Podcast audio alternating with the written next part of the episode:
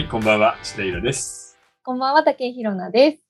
こんばんは、早川洋平です。はい、えー、始まりましたね。はい。おとらじ。で、はい今回はですね、ちょっと一一個だけ最初に報告しておかないといけないことがあります。おえー第166回直木賞。お、はいえー僕の予想はですね、前回のあの、えーメキシコに続いて、ロシアが取ると思ったんですが、愛坂東馬さんの、えー同志少女よ敵を撃てだったんですが、今が、回は見事に外れました。ついに、ついに外れた。初めてちゃんと途切れましたね外した。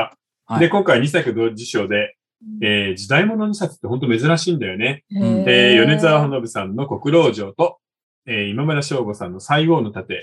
うんこれ。ね、やっぱちょっと視点が1個抜けてた。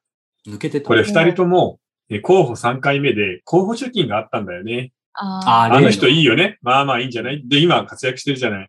うんそういう部分の、あの、前作までとか今までのキャリアを含めての受賞という点で考えると納得できるのかなっていうふうに思いました。あ、なるほどですね。難しい。奥が深いですね、直木賞。そうね。でも今回は ね、久々にというより初めて外したので、まあまた次から当たるんじゃないでしょうか。これでまた肩のね、力、まあ、はいもともと入ってないですけど、まあ、さらに抜けていいかもしれないですね、次回ねそうで。すね。はい。で、あの、ちなみに、えー今日これをご覧になっている人になんですが、実はあの、えー昨日ですね、コロナが感染者ついに4万人を超えまして、ね日本で。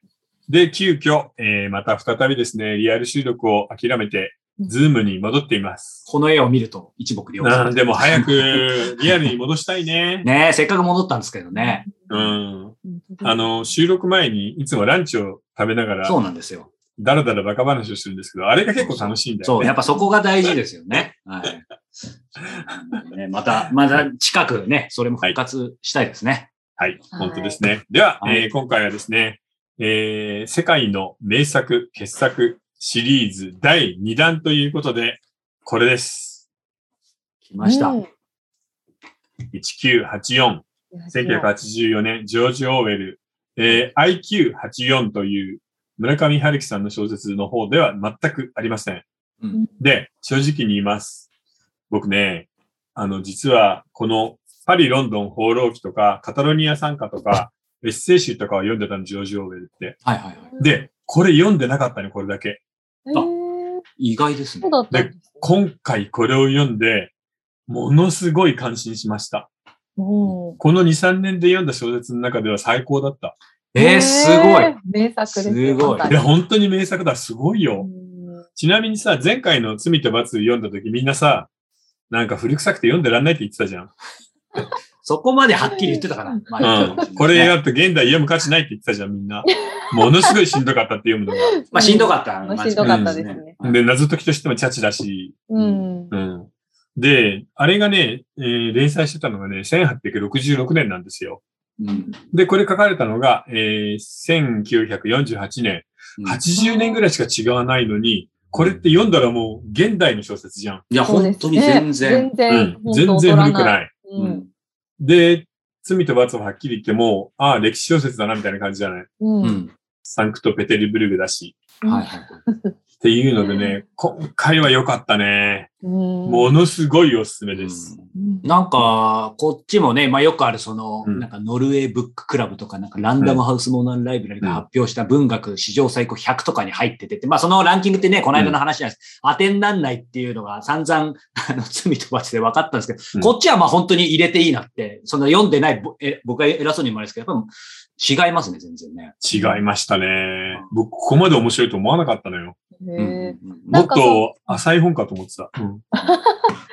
そのさっきイラさん、ジョージ・オーウェルの、あのー、何でしたっけ、エッセイとか読んでるとおっしゃいましたけど、やっぱりなんかこう、エッセイを読んでからの小説っていうところで、うん。なんなんていうんでしょう、感じるものとかありました？あのね、ジョージ・オーウェルエッセイとか、その、このパリ、ロンドンとかだノと、ンフィクションの方ですよね。実はね、これがデビュー作なんだけどね、この本ね、ジョージ・オーウェル嫌いだったの。あ、そうなんですか。えー自分で書いといて。そう。これ後でちゃんと話すけど、うんジョージ・オーウェルって、上流階級の下の方の人なのよ。うん。うん女王の下の人なの。なので、逆に、こういう労働者階級とか貧しい人たちのことにシンパシーがすごい強くて。うん。だからなんか割といい人レッスンなのかなと思ったらとんでもない球を放り投げてきたって感じなんだよね。うん。確かに結構エグい感じでね。ちなみに、ジョージ・オーウェルって言うとなんかさ、労働者階級の名前じゃない？ああ、そうなんあ、まあ、いかにもそんな感じえージョージ・オーウェル本名は全然違うよ。あ、貴族貴族的な人なんだなと思う。名うん前、ジョージ・オーウェルの本名はエリック・アーサー・ブレアだかああいかにもら。貴族エリック・アーサー・ブレレアっつったらもう、ね、もうブレオア首相ックスフォードか、うん。どっか出て、そう、ブレア首相、本当そういう感じ。うん。なので、いや、これは面白かったな、うん。なので、今回は、えー絶賛のレビューになると思います。いや本当ですねうん、すごかった。感心しちゃった。いや、まあね、前回、あのー罪と罰で僕も言い出しっぺでちょっと責任を感じたし、まあ、それはそれで読んでもちろん良かったんですけど、なんか、この、オトラジで、あの、うんこの、まあ、名、名著というか名作集第1弾で、ちょっとまた重いの、ハードなの来るのかなと思う方も、まあ、逆にぜひ期待してもらいたいですよね。そうですね。いや、これは面白い。ちなみにこの本って、英語圏で、えー調査したアンケートで、名前は有名だけどみんな読んでいない本の中のトップ3に入るぐらいなんだよえね。えそうなんだ。読んで、あ、意外ですね。そうなんだ。うん。やっぱね、この本って先入観というか、はいみんなね、ちょっと持ってるのよ。あみんな内容に関しては知ってるから。未来の、その、圧倒的な先制主義の国、権威主義の国におけるディストピア小説だってことはみんな知ってるわけ。うん。うんで、知ってるから読まずにいいやって流れちゃうんだよね。うん、まあ確かに。うんなんか知った気になっちゃいますよね、読まなくても。なっちゃう。でも、あらゆる未来ものの暗い映画あるじゃない。ブレードランナーとかさ、ああいうの全部ひっくるめてもこっちの方がはるかに上だったね。うんすごい。ぜ大絶賛ですね。いや、すごかったよ。びっくりしたな本当ですね。うんいや、楽しみです。はい。じゃあ、詳しくは本編でということで、じゃあ、ですねさん、お、お便り質問お願いできますか、えーじゃあ、まずお便りからいきたいと思います。えーイラさん、早川さん、ひろなさん、こんにちは。いつも楽しく拝聴しております。はい。えーちょうど1年前にこちらの番組で、彼女ができましたと報告させていただいたものです。えおかげでうん本日、えー交際1周年を迎えることができました。よかったね。うん幸せな報告ですね。えねー彼女もセックスに、えー積極的かつオープンな人で、先日もイラさんのミルク、初めての彼、初めて彼を買った日を二人で一緒に読み合いました。このセックス描写素敵だね、とお互いにななんてプレーだ。現在、週に一度は彼女とむつみ合う日を決めており、おかげさまでとても幸せな日々を過ごしております。うんこれからも放送を楽しみにしております。という幸せな。なんかさ、ちょっとなんか、幸せすぎない？いいですね、本当に。いやむつみ合う。むつみ合ってますさんどうですか？むつみ合う感じ。むつみ合うなんて初めて聞きましたね。もうなんか純朴な感じがしていいですね。いや、素晴らしいですね。はいじゃあ次質問です。はい。えー、オトラジメンバーのファンの22歳の女という、あの。面白いペンネームをつけてくださってる。えー、オトラジのお三方のことが大好きです。えー最近私はスポーツで体を動かしたいと思うことが多いです。えーバドミントンのシングルスやダブルスを少しやっており、それも楽しいのですが、チームでやるスポーツをやってみたいと思うようになりました。えーサークルのようなものを見つけられるかわかりませんし、私は休日がとても少ないのですが、スポーツは何がおすすめでしょうか？えー東洋経済オンラインに、既婚男性は学生時代に運動部、特にチーム競技をしていた人が多い。えー既婚女性も男性ほどではないが同じ傾向があるという記事があり、印象的でした。私は学生時代にやり残したことがあるスポーツ、特にチーム競技に打ち込むことを今やりたいです。アドバイスお願いしますということえこのなんですが。人は女性男性？女性です。あ、女の子だよね。はい。じゃあさ、でもし集団でやるスポーツで女性っていうとさ、うん結構少ないじゃん。うん。そうですね。今。ね、パッと思い浮かぶのは、ソフトボール、バレーボール、バスケットボールなんだようね。ん。うん女子サッカーもあるけど、めちゃめちゃ走るからね。あ、フットサルとかでもたまにね、あの、うん女性入ったりしますけど、あまあ現実的には、うんうんまあまあ、まあ、そ周りにそういう環境があれば。な。うん。うんかあと、テニスとかは、まあ集団じゃあ、テニスは集団戦じゃないね。バド、バドと一緒だから。うん二二人ペアで、まあそうですね。う本当の集団ってそっちになりますよね。バスケとかバレーとか。ちなみにお二人はな、あの、学生時代はどんなスポーツをやられて、スポーツやってたかわかんないですけど、いや どんな部活を？僕はね、小中学校の時に剣道をえーやってて、あで、えっ、いいですねと、大学の時にテニスやってたかな。うーん。んは？うん。僕はまあ、あのね、まあひたすらサッカーですけど、なんか大学でちょっと、あの、ちょっとだけバドミントンとか卓球とか、なんか遊んでましたけど。で、も、体のしんどさを考えるとさ、うんサッカーめちゃめちゃ走んないといけないかいらや、、てかもう無まあ、理です。バドだったら、まあ体力あるのかもしんないけど、うんなんか、きつい順でいいんじゃない？一番楽なのは多分ソフトボールだと思うんだよね。はいはいはい。うん。で、な、うん、確かに。うん。で、次がバレーで、うん一番きついのがバスケット。うんで、女子のフルコートを使ったサッカーだと思うんだけど、なので、まあ自分の好きなのをその中からやればいいんじゃないかな。集団がいいんだよね。う。うんんでも、なんか、フットサルとか男の人多いからモテそう、言ったら。あ フッあ。でも、トサルって。フットサルってなかなか試合出らんなくない？女の子てか、フットササルって逆にきついんですよ。ル。あの、えーサッカーって、実は、あの、かなり、もう端っこ寄ってれば別にいいから休めるんだけど、フットサルって休めないんですよ。すごい狭いから。へーあだから、ただ、多分僕も全然最近やってるんですけど、今こういう時代だから逆にもう女子のフットサルだけの大会とかあると思う。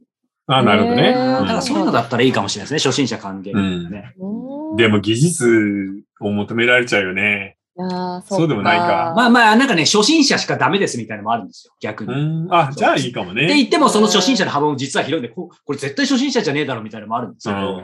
そうそうそう。まあ一確かに足でボールを操るっていうことはそもそも難しそうな気がします。そうね。まあ日常生活ないよね、やることね。うん。でもなんか僕この人さ、実はさ、そんなにチームスポーツ向いてないんじゃないかと思うんだけど。